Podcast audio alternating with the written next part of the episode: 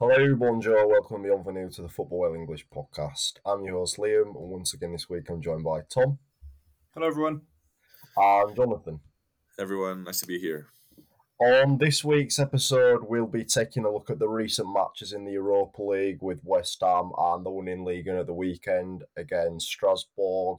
Diving into what looks like it might be a much more difficult game against West Ham in the week in the Europa League, with um, a barrage of injuries picked up at the weekend in the Strasbourg match. And we'll also be taking at things outside of the men's teams with some successes for both the um, the young guns in the academy and um, OL uh, feminine, which have also got to the UCL semi-finals. So hopefully a positive ending to the podcast. But it comes back down to uh, the men's team, which I'm sure we're all really excited to talk about. I'm going to come to the Strasbourg game first, and then we'll talk about the West Ham games as one entity. Obviously, nice to flow on from that way.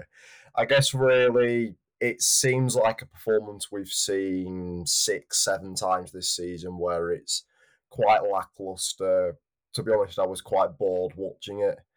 Um, I guess what is the much to say? One one, you know, one 0 down to essentially some awful defending. Ajorque just outheads Damien Da Silva, and then from there to Sissoko puts the ball home. Is there anything really you can say other than just a pretty average, poor performance, Tom? I think even average is giving it too much credit. I think uh, it was pretty poor. Um, yeah, I mean, I, I caught it up uh, today, um, not having watched it live, um, thinking, you know what, I'm going to end my weekend somewhat sane after United and, and all my good teams, and even you know Groningen lost to the derby as well. So I was like, this might be a bit much uh, to to also have Leon losing.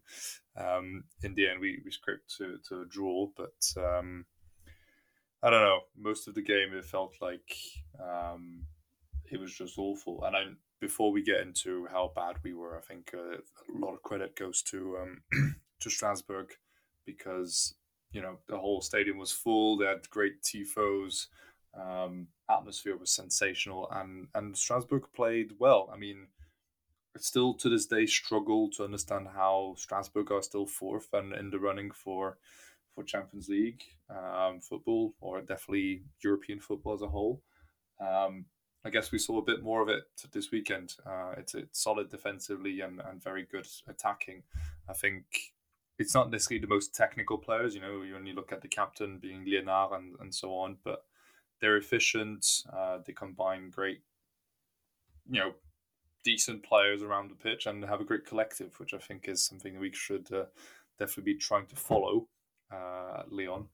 Um, so hats off to them first. But when it comes back to Lyon, it's it's once again another poor defensive showing. I mean, we'll, we'll talk about um, the West Ham goal as well later on, where it just felt like another, as as Cafe de Commerce put, a clownesque goal and just uh, a ridiculous one, uh, where you know completely at the fault of Ndombele partially and, and and lack of communication as a whole.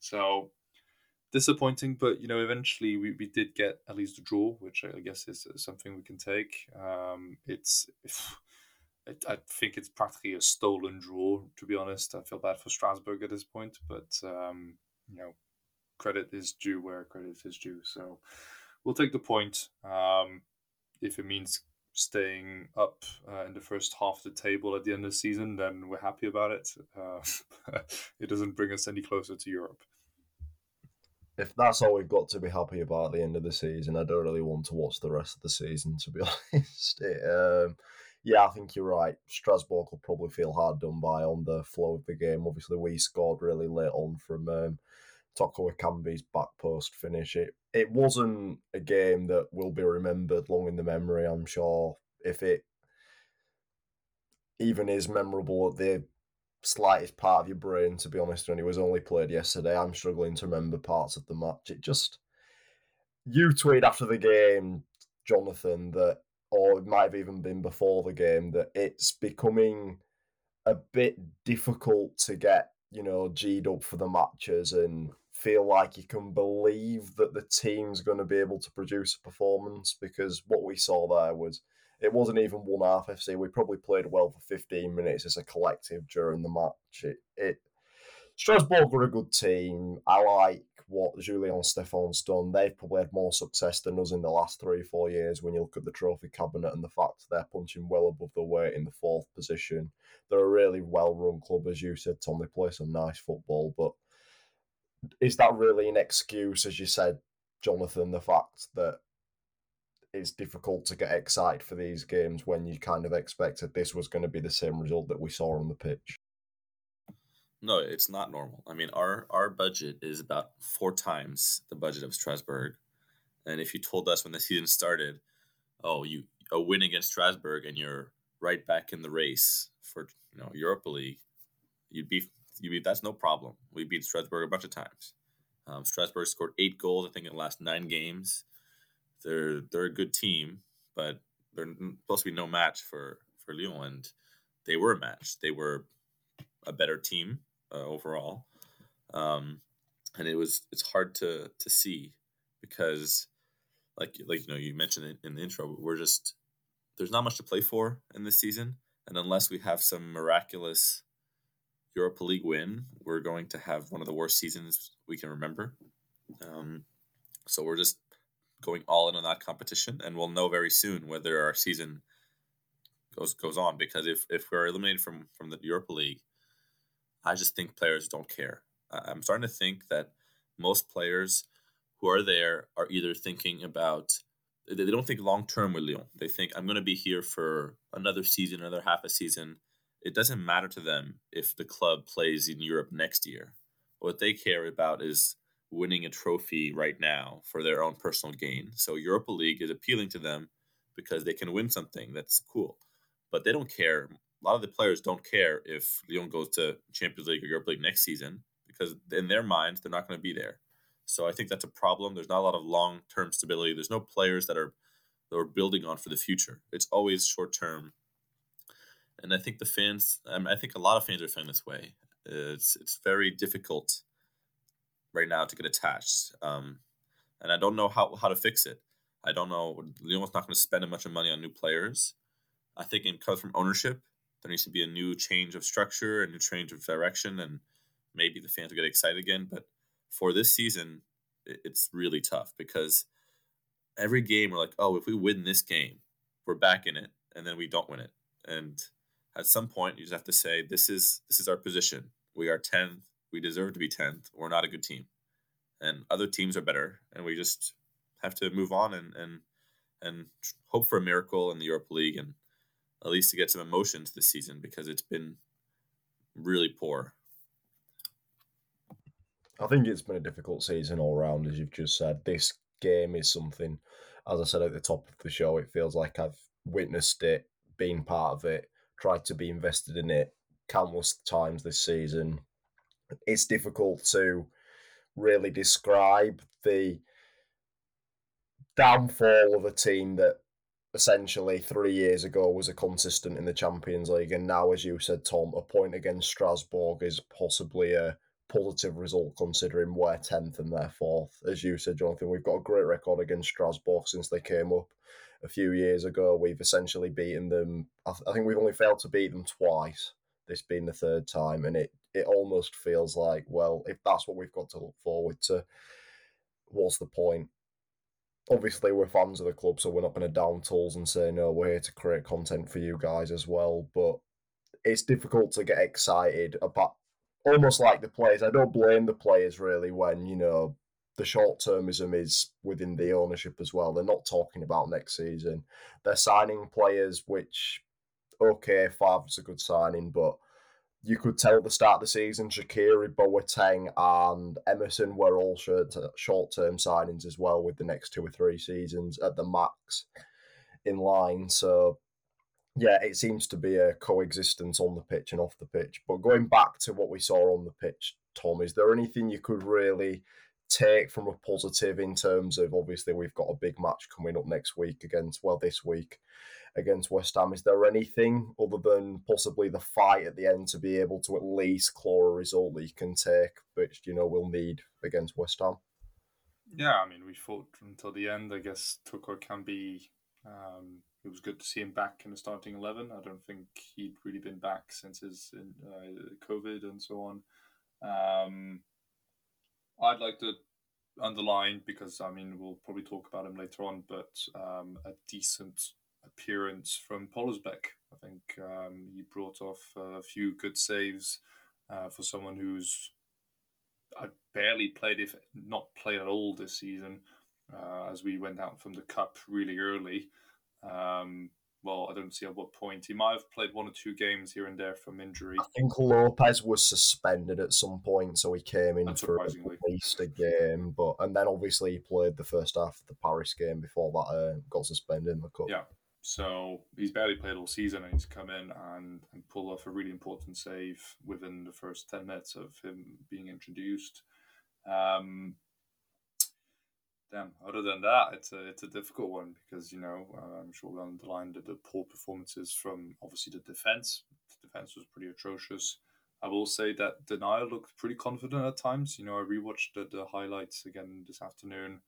Um, looks like physically he's holding up, so it might be you know a good addition for the end of the season. Obviously, L'Equipe have, have revealed a huge surprise that Denayer won't be staying next season. That's a, a huge surprise, but um, you know, it was good to see him physically being there. But uh, yeah, I think it's, it's a difficult one to, to pick out the real positives. Uh, I think before we go into the real details and so on, I think I'd like to really underline the fact that we chose to have Henrique um, as the guy marking Ajorque on corner kicks, which I think just encapsulates how amazing the club has been doing recently. Ajorque is like five times the size of Henrique, and and just you see him leaping as a salmon for it, and it's just nowhere near. Like Ajorque just stands there, hits it across. He's good. So yeah, I think rare positive is uh, is Pollersbeck. On the highlights, we didn't see much of um, Jeff Reine-Adélaïde. Uh, I'm not sure if there's anything that you picked up on him, but um, I guess that's a s- slight positive of the injuries is that we'll get to see him a bit more. I'm hoping he can deliver, but uh, it's uh, it was pretty bleak, I think overall. And minutes for Barcola, you know, you got a like five minutes. The fact we're picking off substitute appearances as the the Bryce Barks of the games as it all really. I think you're right about Pollersbeck, which is obviously um, something that we're going to need with. The fact it looks like Lopez is going to be out for the match against West Ham in the week. It also looks like um, Aouar is a doubt, and there's murmurs over whether and Ndombele actually went off injured or not, but it looks like it could be an injury. So the three possible absences for the the match against West Ham. Is that really the misery compiler of the game, Jonathan? The fact that three of the entrance substitutions were enforced and we're going to be without three key players for West Ham next week. Uh, yeah, uh, just you know when things you know go bad, they just keep getting worse. Um, I'm I'm not. I'm hopeful. I, would like to think that Lopez is going to come back. I don't know. It looks like it's just a hematoma. I, I don't know. You know, he just got hit. I have a hard time thinking he won't make it for this huge match. But if he doesn't, Pollersbeck will have to to show up. Um, he's obviously not as good as Lopez overall, but on a few performances here and there, um, he can do a decent job. Just got to be careful with the ball. Um, but yeah, losing Caqueret and and Ndombele and Aouar at the same time, um, I, I, don't know how you play. I really don't know who you would put in the midfield. It's a it's a problem. Um, would it be a Jeff Reine-Adélaïde and and uh, and Paqueta in the midfield, those two, and you just have that. And I mean, and it's not ideal. But I'm I'm feeling more and more confident about the West Ham match because I think they're they're not playing well. If you look at their last ten games, they're losing most their games. They lost again this past weekend, and uh, I think I think we can take them. I, I really think so. So without a midfield, it's going to be tough. Um, and I've given up on the Ligue 1 season. I know I'm, I'm now rooting for a sixth place finish with hopefully a Conference League position available. That's what we're rooting for now. So it's really sad. So, you know, if we're eliminated uh, on Thursday, then it doesn't matter about the injuries. You can take everyone, send everyone home, like you know the Lakers do in basketball. It's like season over. You don't have to play anymore. Just uh, go home. Yeah, the fact that's a distinct possibility again is seriously, seriously depressing. We we, we apologise for the pressing tones of the podcast, but it almost gets to a stage it's been where a it, season long uh, generation. It's Yeah. been all season long. it's it's something you know we're here to talk about Leon and other than the successes of the academy and the women's team, there's not a lot other than a bit of hope in the Europa League to talk about. I think the league season's done. I don't know about you guys, but you've just said there, Jonathan, and you agree the same opinion, Tom, that there's no real outcome that can come out of the league this season. I think it's ten points off the Champions League places, six points off Europa Conference. Do you see with seven games to go, there's any possibility we can get into Europe? I, it, it really relies on teams like Strasbourg falling off, um, which I don't really see happening. So I don't know if you want to do a funky end of the season like we did last year. You know, bring in the, the likes of, of Barcola and and and Keita play a bit more. Uh, who knows? We might get really excited and see Mohamed El Arouche get some minutes. I, it's the only, only positives again as earlier. It's like getting excited over substitutions and getting the youth team to play a bit more. Um, I I never totally give up. Um, if if if I was a person that gave up, I would have given up on the club a lot long ago. You know, we've had some dark years with with Rémi Garde and all that stuff. There's been some pretty tragic times. Um, I, I firstly, I still believe in qualifying. Um, you know, we, we said last week that um, we would. I mean, some of us. I mean, Jonathan still believes it's going to be penalties, but um, you know, uh, I still believe that we'll make it through. I watched Brent, uh, Brentford beat West Ham this weekend, and it was pretty atrocious. So um, there's hope, but for the league, well, I mean, don't give up completely. You know, we all know that even if it's not a European spot, an extra spot higher up in the table is a difference of like five or three or four million, something like that. Um, it's it's not huge, but it might be able to pay um, someone's salary for an extra five months. Um, keep you know extend Caqueret by a few months, whatever. But take it, you know, take whatever you can, and uh, I just don't want. Obviously, if we finish higher than Garcia's first season, then that means we're European, uh, I guess. Um, let let's aim to at least finish on par before we have the whole of Twitter going. Rudy Garcia was better than Peter Bosz, which I don't want to have to see this summer. Realistically, I don't want to have to see that. I'm not saying I disagree or agree, but it's just not the type of vibe I want to go for this summer. So let's try and change that narrative and try and fight for something that we can actually get. And uh, maybe Europe, maybe. Um, you both know how funky and amazed I am with the Conference League, so maybe Leon playing Conference League would be the best thing ever. But uh, it's it's a bit sad that we're getting excited for that. So it's not completely over, but I think it's going to be really tricky.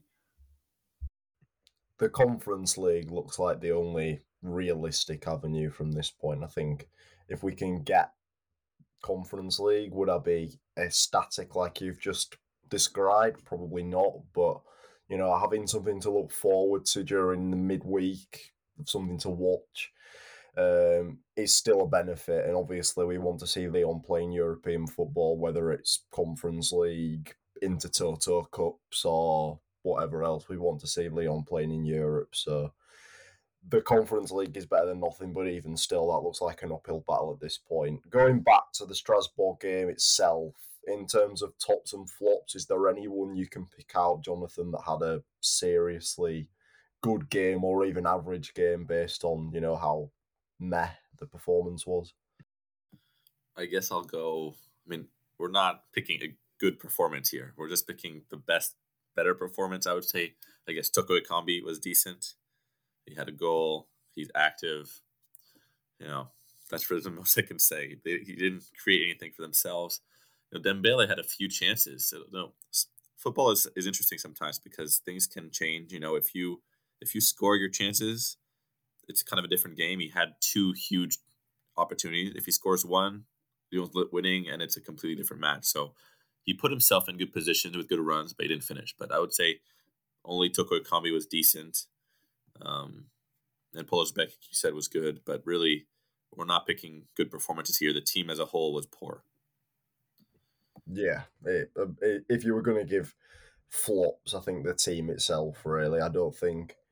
I don't think we could expect the same team that played against West Ham to play, so rotation was necessary and expected. I don't want to see Damien Da Silva again uh, with Denayer at centre back again. To be honest, I think it got bullied in terms of the fact they couldn't win headers against Ajorque. He was winning everything in there. Ajorque's not a good um, a good case study to go against, but you know, if you're going to be a solid centre back partnership, you need to be able to deal with the threats that come against you, really, and they couldn't do that in any form of or sense of the way. Um, is there anyone in particular, Tom, that you could pinpoint that was a downfall for the performance in general? I mean, Damien Da Silva for the goal. I just uh, I don't even know why he bothers to jump for the ball. To be honest, it's just I don't think he does. I don't think he actually jumps for it. Probably right. Um, but, yeah. Other than him, I mean, Dembele, as you said, got into good situations, but it just felt like he had his Timberlands back on. It just, it's all over the place. Like the type of running and uh, just the shooting was all over the place. Um, I think, unfortunately, Tete really didn't have a great appearance. I mean, obviously he's only he's not fit and and is slowly getting into the team. Um, and we don't really want to be picking on him, but everyone was so excited about seeing him start for the first time, and it was a bit of an underwhelming performance. So,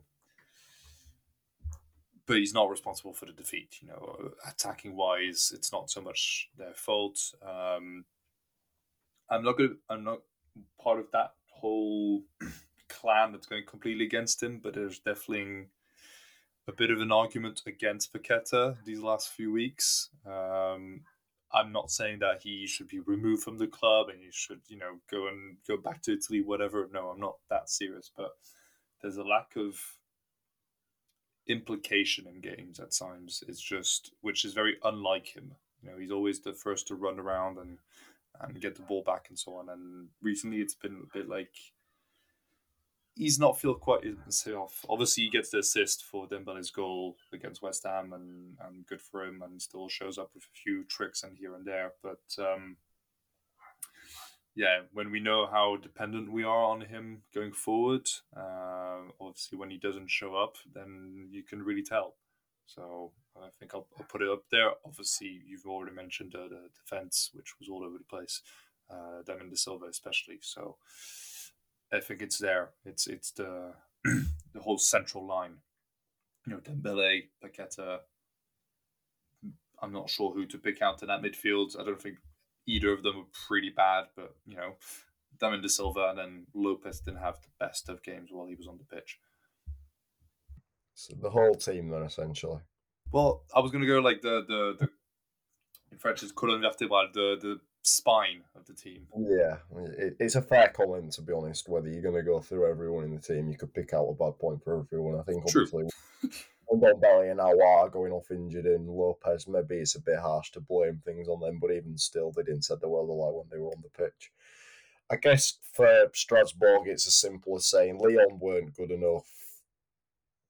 It makes Europe really difficult, and does it put you in confidence for West Ham in midweek, I guess is kind of the question we'll allude to later on. But let's touch on the West Ham game first. I think there's lots of talking points from that game, obviously. Away at a pretty lively London stadium once the game got going. I'd say to begin with, it was a bit tense, quiet and nervy on both teams' parts, really. But towards the latter end of the second, uh, the first half, apologies, things started to pick up a bit, and atmosphere started building, and then obviously on the stroke of half time, bam, there's the um, there's the wink from um, Dembele and the challenge from Cresswell. I guess the Prime 2006 Ronaldo, Ronaldo 2006, all over again.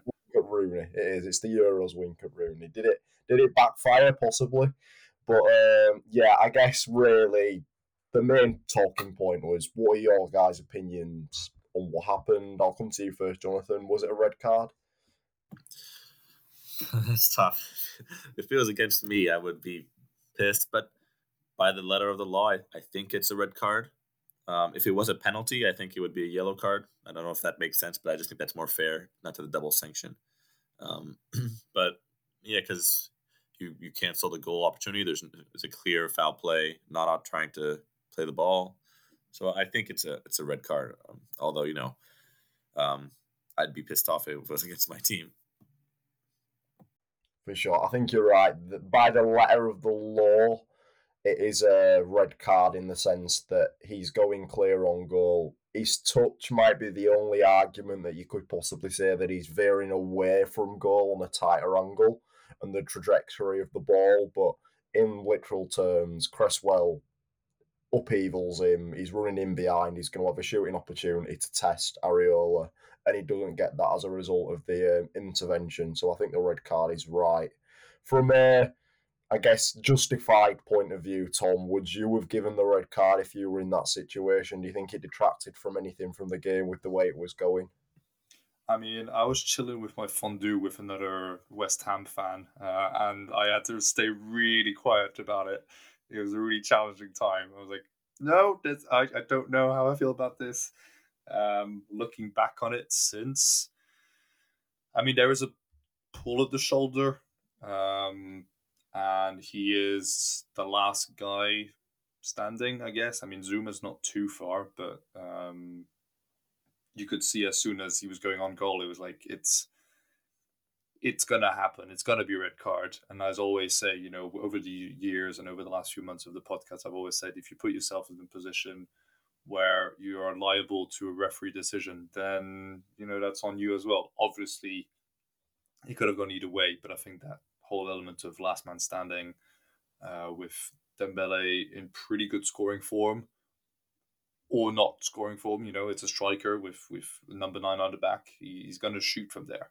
So he's cancelled a pretty clear cut uh, opportunity. So yeah, I mean, it's it's not the most obvious red card, but I, I, you know, it is a red card, and I think, as Jonathan said, if it was against us, we'd be pissed. But at the end of the day, we have to take it, and we've had worst red cards against us, I think, in the past. So um, Cresswell should know that if he's doing that, you know, with the experience he has, it's going to be pretty serious. Uh, and so he was putting himself in a position to, to be liable for red card. Yeah, he did himself no favours. I think the argument that West Ham fans will make is did the contact of the foul justify the reaction of going down in the way he did? I think that's the only argument, other than the fact he's probably on a smaller angle from a neutral or biased West Ham point of view that it's not a red card. But obviously, that shaped things up in the second half. At that point, until that point, it was probably 50 50. Maybe West Ham had a bit more joy with the ball in terms of countering with us playing with the ball a bit more in front of them and not being able to create anything. I think that transgressed into the second half. But really, from that point, do you think we were able to take advantage of their, I guess, disadvantage, or was it just a typical Leon moment where the fact we've got 11 men, but we don't know how to punish the fact they've got more space to be able to play in, and obviously they took the opening uh, goal in not the cleanest fashion, but when you're a man down and you can nick one on the counter attack, you're taking that. So I guess really, Jonathan, do you think the second half performance was good enough from Leon with the fact that we went a goal down and had a man advantage. It was it was a good second half, but very frustrating in, in the result because you are you know you have an opportunity to take them out. You know, you score two, three goals, you pretty much have won the leg, won the, the, the matchup. So you had an opportunity to take advantage of this red card. They didn't. Um, you know, West Ham played played well, defended very well, like a you know like a British team can, and uh, they had opportunities. They had 23 shots on target, I think, Leo, and um, we had, you know, we kept fighting to the end. They scored, they tied it, which is important not to lose. So it's hard because if you said before the game, like we talked before the, you know, the last podcast, if we did, uh, know, a tie game, we'd be happy with that. We'd be happy with a draw in London. Um, so overall, good performance. You know, I think it was a fair draw. Without the red card, it was going to be maybe the same result. So it didn't really have a big impact, which is why it's frustrating on our part because we should have taken advantage. But coming back home 1 1, overall good performance. What I liked was in the first half, it wouldn't feel like you know was less good than West Ham. I never felt oh we're we're getting crushed and this is just we're hanging on by a thread. And so the, they I don't know if West Ham can be that upset that the red card did completely change dynamics. It wasn't like they were dominating and then now they have to defend. It was equal. Then the second half they had to defend more, but they scored.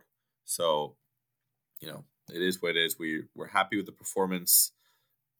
It always can be better because you have to score your chances, and that's what I want to regret in the second half or the second leg is we don't win, and we had this moment where we could have we could have taken them out, and it's like in boxing or something. You have someone groggy, and you didn't take him out, and now the new round, and then they come back and get you. So uh, just hope that they learn their lesson, which I'm sure they didn't, um, and, and try to do the same thing at home. For sure, I think the performance was. I think even's the good word to use. The thing that I liked, Tom, was the fact we were we were probably better with the ball than we have been for a long time in terms of the fact we were passing the ball around nicely, particularly in front of their box in the final third. But the glaring thing that was missing was that killer pass to be able to create a clear amount of openings. I'm trying to go back into the match and think of some big chances. I mean, it's been six days since the match, so that's probably why I have a lack. But even still, are you over are you understanding why we're able to pass the ball around so nicely, even when they had 11 men, but there's no real clinical edge in terms of being able to find that final pass when you've got players like Aouar, Paqueta, and Ndombele who should all be able to find that sort of killer pass? Yeah, it's a bit of a weird one, but I guess it's always a question of. They say it at least a lot in French. It's you know, it's not the pass that brings the the the run. It's the run that brings the pass, and I guess you could also put that on on Dembele of, of not being in the right positions as well. Um, but it's a shared fault. I think uh, we've seen the midfield that we had at the time, our Paqueta and Ndombele. You'd think that you'd get better opportunities to go up front and goal and and to have a proper go at Areola, who I think is, is a decent keeper, but not exactly a world beater. Um, so yeah, we lacked opportunities. Uh, you know, again, as you said, I don't remember that many chances. I remember Lopez taking some out of our of our goal. Um, I don't remember Areola doing all that much. I mean, he's been under pressure a few times when Dembele has run him down, a bit like Benzema's done over the last few weeks. But um, yeah, we, we lacked opportunities. Um, and I think uh, again had a bit of a disappointing one. But uh,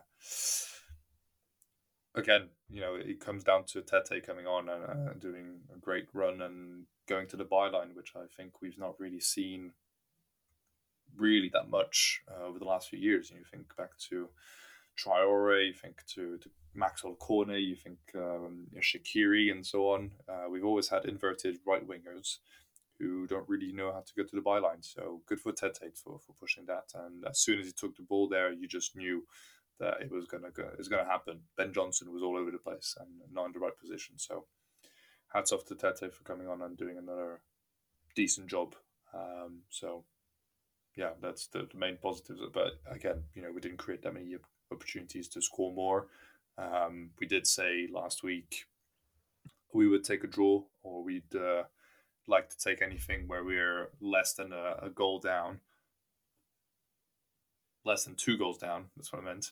Um, so you know we'll take the one all, but I think if you're going if you're eleven against ten for most of well all the second half, then firstly you shouldn't be conceding, and secondly you probably should be doing better than that. At least opportunity wise, not necessarily scoring more, but opportunity wise for sure. Yeah, on paper the one-one seems like a decent result based on you know how we spoke on the podcast last week. excuse me, but I guess the performance and the connotation and context of the fact that they had 10 men makes it a little bit of a missed opportunity. And then, as you said, Jonathan, if we come back next week and we're talking about Leon being eliminated from the Europa League, you'll look back to that second half and think, firstly, why are we conceding such a poor goal, allowing them to counter attack with such pace when we know the threats of Antonio and Bowen um, and Fornals, who was involved in the goal? um, and then not being able to create the chances in the final third, despite the obviously they were playing with a low block at times, but with the plays we've got on the pitch, the technical ability, as you said, Tom, the positions that Dembele, Tete should be able to pick up, it, it wasn't the performance we'd expect. Do you think we'll be able to take that same sort of style of playing I guess use the same game plan next week, Jonathan, at home. Obviously, we're going to have the fans behind us, which will be a big bonus. But do you think we can approach the game the same way with this passing style and be vulnerable to them on the counter attack? Uh, I think that's the plan. I do think now that the injuries we just discussed earlier um, make a difference because Aouar and Ndombele, Paqueta in the midfield is super technical and is better than what West Ham has with the ball. So at home, we should be able to control possession, control the play. And yes, uh, West Ham counts on their counters with Antonio, who's so strong, and uh, that's that's their gameplay. So I don't know if that's going to be the case because we don't know our midfield, and if our midfield is players like if we put Thiago Mendes back in the midfield, who had a good game, but he's less uh, technical with the ball, he's more just pass it to someone else, and um, you know I don't know who else you put next to him, but it really depends on, on what our, our lineup is. But I would still say that you know as a as a team is is has the French flair and is more technical than West Ham, and that's what we have to play with. We're less physical, and that's that's always been the dilemma of you know Premier League teams against French teams is they're better with the pressing, they're better as a team, they're better defensively, and uh, it will need some good individual play and some good skill. So I don't know if we're going to pass. Uh, you know, I predicted the penalty kicks two two, so I was right in the first leg. I still think that I, I, I want to hope. I want to hope that we can beat them. Like I said, I think West Ham is they're not. This is this is unusual for them to be in this position. They're so excited to be there. This is a home game, the quarterfinal Europa League. No one's been here before. We've been much better teams in this situation. I think. I think we can do it. I think we'll do it, and I'm I'm pretty. It's the whole season now, so this is our final. This is it for us. So you know, let's do it. West Ham, West Ham still has many other games to think about. You know, they're still in the race for top six in Premier League. They have a very exciting season, so they have their mind elsewhere, sort of. Because I'm actually fascinated to hear that in the in in, uh, in Britain, know, people, you guys think that sometimes the Premier League's more important even than Europe. Uh, that you know, I read this whole argument with Liverpool whether winning the Champions League or winning the Premier League is more important, and so you know, some people actually think that the Premier League is more important. So I, I don't know what it is. I don't know if West Ham would think that a top five or top six finish is better than winning the Europa League. But uh, let's hope for us for Lyon, it's it's been the dream for for no matter what, no, for entire life, but really since since Aulas took the club to win a European tournament. So I think we're all in, and whatever it takes you're right about this being the pinnacle of what Leon has been about since you know the seven title wins in a row. The thing that eluded was the European success. Obviously, we've come close in the Champions League and Europa League, getting to semi-final since then. In recent years, this feels like now or never, really, in terms of this team being able to do anything of this magnitude. The rest of the teams left in the competition are probably stronger than Leon. I watched the Atalanta Leipzig game before uh, before Lyon West Ham, and I looked at both those teams and thought, you know, they're probably more more capable of winning the Europa League than we are. So it'll be difficult, but we've got to believe, and if we don't believe, we're going to need a huge amount of luck to get to where we want to be. Um, in terms of what we can expect from West Ham in the second leg, Tom, are you kind of expecting that they'll be happy to do the same thing again? Uh, use the pace of Benrahma, Bowen on the counter attack, hopefully get those long balls to Antonio, as you pinpointed in the last podcast, that he was pretty much all over Lukeba and Mendes, particularly when he moved there in the second half. He, he won that battle. So do you think that's going to be the same tactic, or do you think they'll try mix things up a little bit and exploit the fact we're not going to be as technical in midfield if we do have the injuries that Jonathan's just mentioned? I don't. I disagree that Antonio was all over Lukeba. I think Lukeba actually contained him qu- quite well at times. There's a few. No, okay. Well, I thought he did a pretty, pretty okay job. I think at times I remember a few interventions where it was like quite obvious that Antonio was going off to goal and Lukeba came in, but guess we'll have our difference in analysis of the game. Um, but yeah, I think West Ham have have always I mean, much of this season and much of the time under Moyes has been very counter-attacking, especially with Bowen now uh, being able to to use uh, the pace on the wings and so on. So I doubt they'll change much of their game plan. Uh, I guess the only change they'll have is, is bringing Ben Johnson in for, for Cresswell, who had another appalling performance this weekend against Brentford. So at least that might be a positive for them that he's suspended. Um, we might have less of a threat on on you know uh, free kicks and so on as well because Cresswell's obviously a brilliant uh, sister. But uh, yeah, I guess they'll have to adapt. I don't know if Moyes will have any idea of what kind of midfield will be coming with uh, to, to Lyon. Um, I don't think Leon even know what kind of midfield they're going to line up with either. So um, I don't know how he's going to really adapt to all of that. But in the end, it's going to be something similar to what they, they do very well, which is counter attacking. Maybe use a bit more of Rice uh, to break the lines um, because he's going to have less of of Ndombele uh, to, to you know go through. He might have someone like Thiago Mendes who's a bit slower. Um, so know I don't expect much of a different setup from, from West Ham.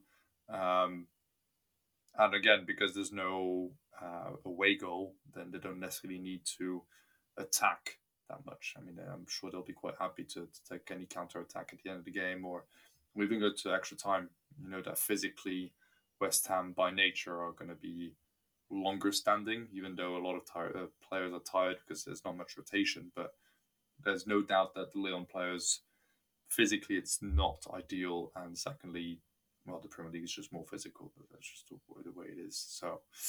Um, I don't expect much of a change in the second game. Hopefully, a bit more chances on both sides just to make it a bit more entertaining. But otherwise, we should expect something quite similar from West Ham, at least. From Lyon, there should be a lot of changes, and um, I really don't know who they're going to bring out from the hat. Maybe something completely different, maybe a 3 5 2, who knows.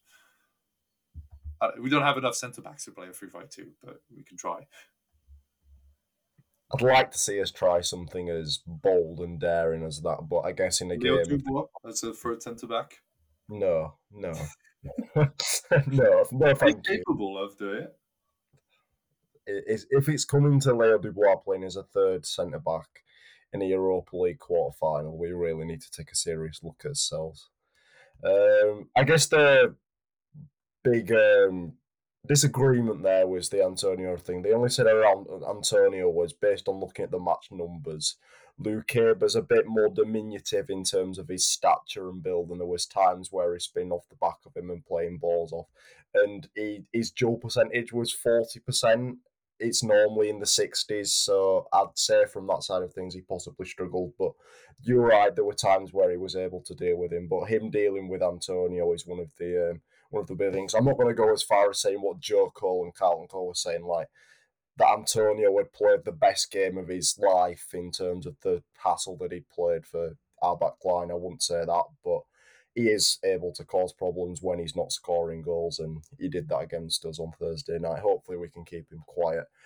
I guess really the only thing to talk about is the fact we all said it would be a draw, I think, from the first leg, and um, we are going into that with the second leg. So, for once, we did well on the prediction side of things. I guess the next prediction is: Are you have you got the confidence that we will be able to get through to the semi-finals? Are we going to upstand? I know Jonathan, you said we'd lose on penalties. Me and Tom said we'd go through. I think we both said extra time. Um, are you are you going to keep your predictions based on the fact we've potentially got three injuries on top of Caqueret being out? We're not sure what the midfield's going to look like. Uh, you know, we've pinpointed some of their dangers with Antonio Bowen, um, Benrahma, Fornals, Rice. You know, they've got some really good players. To get to the point, Tom, are you sticking with the qualification to the semi-finals? Yeah, definitely. Um, Whether it's in extra time, I don't know. But yeah, I definitely would. I, am not going to go as convincing as a 2 0 win. I think it'll be a, a you know a short one, but uh, let's say 1 0. It's a Dembele penalty because Zouma is very capable of um, of doing that. You know, we all love a good ex Saint Etienne player uh, giving away um, penalties. You know, Kolodziejczak is a good example of that. So, um, Zouma, if you want to give us a good donation, we'll promise we won't uh, sing about your cats in the stadium and let you be. I thought there was a there was an end to the um, the Kurt No, yeah, no, no, that was it. That was like it's you know we'll leave him alone with his cats, and then if you can give us a penalty, we'll take it. Yeah, uh, no, I, would love to see that former Saint player essentially handing us the game. Whether it happens, I think Kurt Zouma was a bit better than Timothy Kolodziejczak, but uh, you know, once Saint always Saint so you never know. Um, are you of the same opinion, Jonathan? Are you thinking it's going to go to penalties and that West Ham will end up being victorious, or is your uh, has your opinion changed based on, I guess, the circumstances and the fact you know it's Lyon? The the the incomprehensible can sometimes happen it's hard. Like you know, my brain and my heart is completely different. I, I really believe that Lyon is going to win. I think we're going to even win the Europa League. I really I believe that this is our worst year is going to be our best year. I, I kind of I agree with Ola. Sort of like I don't know. It doesn't make sense, but I, I have belief that this is going to happen. Um, but my brain tells me we're going to screw it up because they've shown us all year that in big matches they don't they didn't do well. They did not perform and when they need to perform. So I could see West Ham winning on a 1 0, you know, just defending, scoring the counter, and then holding on. But I'll predict the opposite. Up I'm going to predict a 2 1 um, Lyon win because if it goes to penalties, I know Lyon loses. I just, I, I do not have any faith in Lyon penalties with our goalkeeper situation. Um, so there's no experience in the moment. I, I'd like to think Lyon can can win at home because I, have been really surprised by West Ham's form lately. They really are weaker and, not in a good place. So um, I'm going to use my heart and say Lyon wins 2 1, even though my brain tells me we're probably going to screw it up. It's a head and heart situation. I think um, that goes for everyone, really. I'm the same. I'm not going to say that we couldn't lose the game 3 0, like I said last time, but I'm going to say we do win. I'm going to stick with my prediction that we win in extra time. I think Toko is going to score the winner in extra time, 1 1 over normal time, and then we, we snatch it in extra time. I think anything dramatic like that would be. Um, would be a nice way to go through. You know, it can instill a bit of belief and enjoyment. Drama does that, so fingers crossed on that front. We can we can get through and as you said, Jonathan, win the Europa League. I like the fact you've got the belief in Europe, despite the fact in the league it's hard to watch at times. Um, I'll, I guess on your part, Tom, uh, are, are Lyon going to win the Europa League? Are you with the same belief? Um, is Lyon being a European champion this year? Obviously, like what else can we expect? Leon has definitely been the most regular team and consistent team throughout the whole season and they're deservedly European champions. What else could we think? I, I don't really see what else we can expect. You know, who are Barcelona? We've never heard of these people. It's like uh, NS Murad. Like it's the same type of level as we can expect in the next round. Um, and you know what? I think it's going to be Henrique is going to score an overhead kick in the final. I, I just see it. It's a Sevilla wonder goal. Um, in all seriousness, uh, if we make it through, good. Um, although there's no guarantee that Barcelona make it through next round. You know, you just never know with Frankfurt. It was a difficult first game. Um, I don't even think Barcelona deserved to have a draw in that one, but um, Barcelona have the quality and are back in style. Uh, if if injuries are long lasting, you think of Aouar, you think of, of Caqueret and so on. Caqueret probably will be back for the at least one of the games, maybe even both. Um, but you just got to think of Barcelona's midfield and how they could overrun us. And we just know that Barcelona don't really, you know, not very gentle with us over the years. Um, thinking back to the, the time that we brought Lucas Tousart and Martin Terrier to the Camp Nou, going, yes, we could definitely do this. We could definitely win a European game. And and, and just the most iconic tweet from the club of Gorgelin saves a penalty from Messi. Just, just what the hell? It's just never going to happen again. But um, I have, I have small faith. You know, I, I gen- generally thought that last time we were in the semi final of the Europa uh, Europa League, we could have gone through. Uh, it got really tight against Ajax. Um, it got somewhat tight in the first half against Bayern uh, in the final eight. Somewhat. we got thrashed afterwards, but you know we had. Better... Could have been 2 0 up in that game. Uh, yeah, I mean, if we didn't have Toko Ekambi, yeah, then yes, we would be we would be in the lead. So, um, but there's always something about the semi-final of a European competition. You think back to Bayern 2010, that also was a thrashing. So, who knows? But uh, I think a semi-final of the Europa League is something exciting to look forward to if we qualify, and uh, if we can push it a bit further than that and make it to the final, then great. Um, I don't want to go to all the way to Sevilla and just lose to like I don't know who else could be there. Uh, Atalanta probably be there. Leipzig. Um, you know, I, I, think that with the budget that we have and the sort of academy elements of the club, uh, if we're playing someone like Leipzig in the final, then we should be on par and should be competing for it. Now we all know they have a future Ballon d'Or Christopher Nkunku playing there, but you know it's uh, there's teams in there that we could be competing with, and there's also unrealistic expectations of us being able to compete with anyone higher than not in the league. So we just don't know what to expect. Uh, but there is that European element with Lyon this year, and and uh, there's a little feeling that yes, Aulas and his wild dreams are a bit weird, and and him imagining us lifting the Europa League in Sevilla in a few weeks is a bit of a wild one. Uh, but if you can't dream, then what's the point of being a Leon fan? Because the reality of everyday life is pretty harsh. I think among the tones of sarcasm and seriousness, you've probably got it right somewhere in there. Yeah. Whether I tried finals, get knocked out in the quarterfinals, or win the whole thing, but I think especially with right. scoring in the final, I, uh, that's that's just the highlight. if you're going to do anything, all you can do is believe. Really, I guess it's the the thing. Hopefully, with you know potentially two pack games at the Groupama Stadium. I think we'll be the away leg as well for the semi-finals, which would also help. So, yeah, anything from that side of things. If we can get to a semi-final, it's always something to look forward to. Whether we get battered by Barcelona or not, it's always something that'll be memorable of the season. It's some form of success anyway. We spoke about that as being a a pinpoint target really getting towards the semi-finals of the Europa League would look like a successful season if we have European football, but we don't. So obviously everything's pinning on this. Away from Europa League, then I know obviously there's not a lot to talk about in terms of other than injuries, but with the young guns being able to get to the final of uh, the Coupe Gambardella, winning the semi-final at home with 1,500 spectators at the training ground, I guess you you you were the one that wanted to talk about this, Tom. So I'll um, I'll hand the floor over to you. But is this something we can get excited about towards the start of the season? Obviously, the finals played at the Stade de France. You know they've been at the Stade de France more than the first team has been, so that's kind of sad again. But obviously, it's nice to see the young players doing well. There's uh, there's so many great elements in this. I mean, um, you know, I've watched I've watched some of the games in full. This one I, I called the highlights. I want to shout out uh, Gun Academy for for bringing the highlights as usual.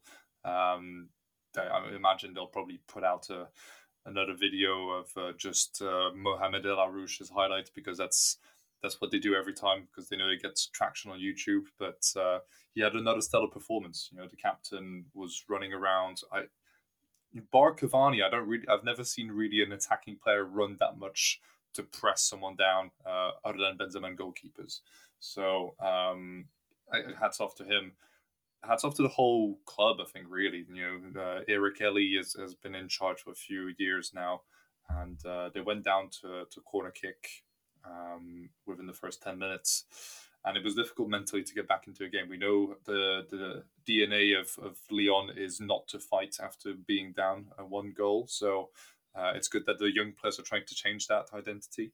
And, um, you know, there's been some great opportunities. All four goals in the game, uh, because they ended up 3 1 for Leon, came from, from set pieces. Generally, there was a penalty as well uh, involved in there. Um, I guess they, they they play them a lot better than we do the corner kicks at, at, at lower level. But um, Elarouche had a stellar game. Um, you know, Fureur as well in, in, midfield did really well. So, and obviously, you know, in the line of, of Lopez and, and great young goalkeepers that we're bringing out, Mr. Mathieu Patouillet uh, had another stellar performance, saving a penalty in the in the second half. He said on the club website that they're going to Stade de France to win it. Uh, they're playing Caen at the end of the season, hopefully with with you know aiming for quite high numbers in the Stade de France. It'd be a bit sad if if it's just like two thousand people in the eighty thousand stadium. But uh, I'm expecting big things. I think the Bad Gones really showed up at the training ground and brought the flares, and it was really, you know, a sunny afternoon in Lyon with lots of fans. So that was good to see. And uh, you know, in the line of of many of the great academy generations of the club, uh, winning the Gambardella is not something that's happened much, even with great players. So it would be good to to not just reach finals and actually winning them. For sure, I think it shows signs of progression with the academy, with the, with the fact that they're winning things. If they've got a winning mentality from an early age, whether it's a youth cup or not, they can bring that into the first team in the next few years. I think you mentioned Elarouche, the striker. I think it's yeah, Saga, Lager, Yanis Lager scored two goals. Yeah, or as you said, he, he presses a lot.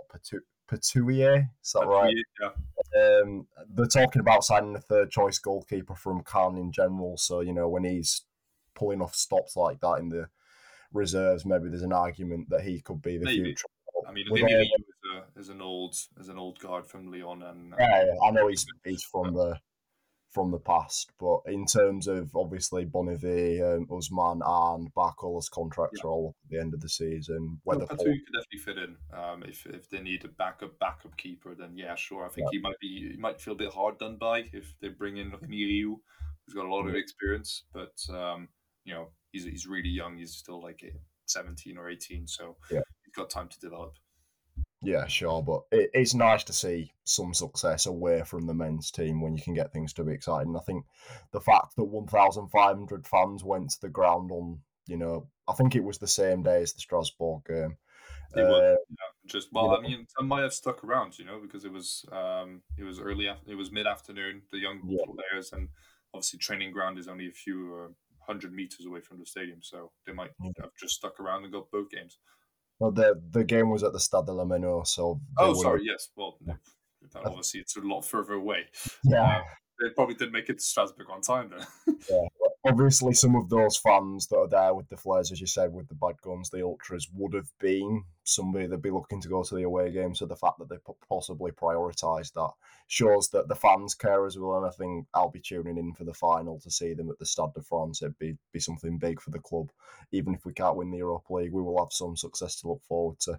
Are you of the same opinion, Jonathan? This only bodes well for the future. The fact that they're able to get to the final of such competitions with, you know, El Elarouche is the main star, but as a team unit themselves, as Tom said, with Eric Hély on board, is it is it a, a promising sign for the future when things are a bit down and depressing in the first two?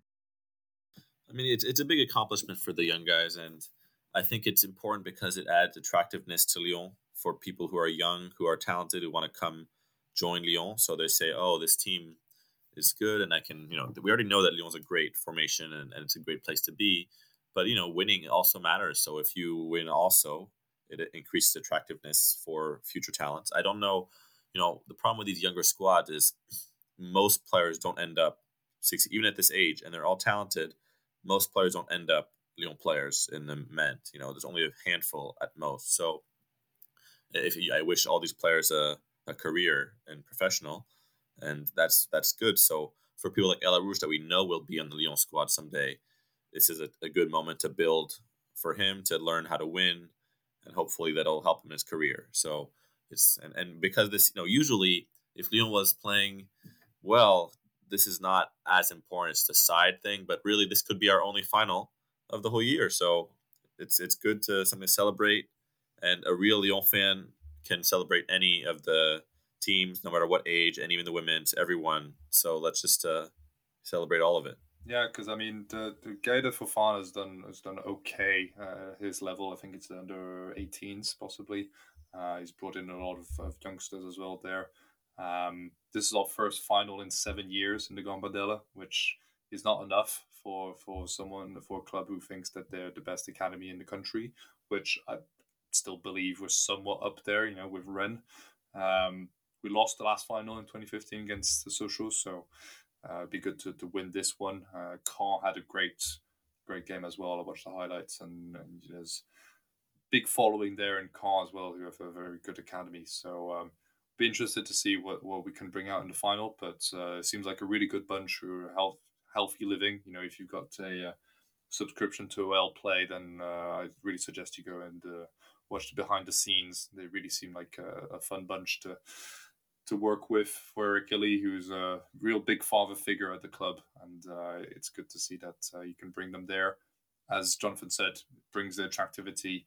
It shows that we're still competitive and can really push for for the heights of, of this level. And um, but it's unfortunate that most of the players probably won't be professional with us. Um, if if at least uh, you know two or three of them can make it through, and and you know we've seen Keita recently had a few appearances, maybe not enough, uh, maybe doesn't have quite the level to be breaking into the squad, but obviously we've seen Cherki, Caqueret, Aouar, and all those lots come through the academy over the years. So it'd be good to see another crop uh, come through in the next uh, six months, uh, as we know that uh, financially it's not always really stable at Lyon, and uh, this might be another solution to, to keep on developing the club, as PSG might be following as well, you know, in the, in the years to come. Yeah, development's everything. Obviously, you can be shrewd in the transfer market and bring players through that way. But there's nothing better than having whether it be homegrown or a hometown boy come through your team and you know experience success. I think everybody, I speak for everyone within the club that they want to see more players from Lyon or who've grown up in Lyon being able to win trophies with us. So hopefully we've got we've got more of that to come. The uh, the finals on the seventh of May, so hopefully we can we can talk about that more. I'll definitely be watching the game, even though if I haven't been tuned in for the rest of the matches when it's a big occasion, you want to be involved. So I think we'll dedicate a section on the podcast to that. Obviously, away from um, I guess the men's football, obviously the women's are doing really well as well. The big Juventus in the um, the quarter final, setting up a semi final with Paris, who I know are trying to claw back a bit more of a level in terms of the women's game over the last few years. Obviously, they've had some troubles off the pitch with the um, the law cases going on. The less said about that, the better. But oh, I guess yeah, that was an interesting one. yeah, just a tad. But um, the the stronghold of French football hasn't been as strong over the last couple of years for Lyon. Obviously, they've always been the dominant team for the uh, the women's game, but it's it's loosened a little bit. But the fact they're able to get towards um, Champions League semi-finals, had Hegerberg's back in the squad, Renard's looking as good as ever.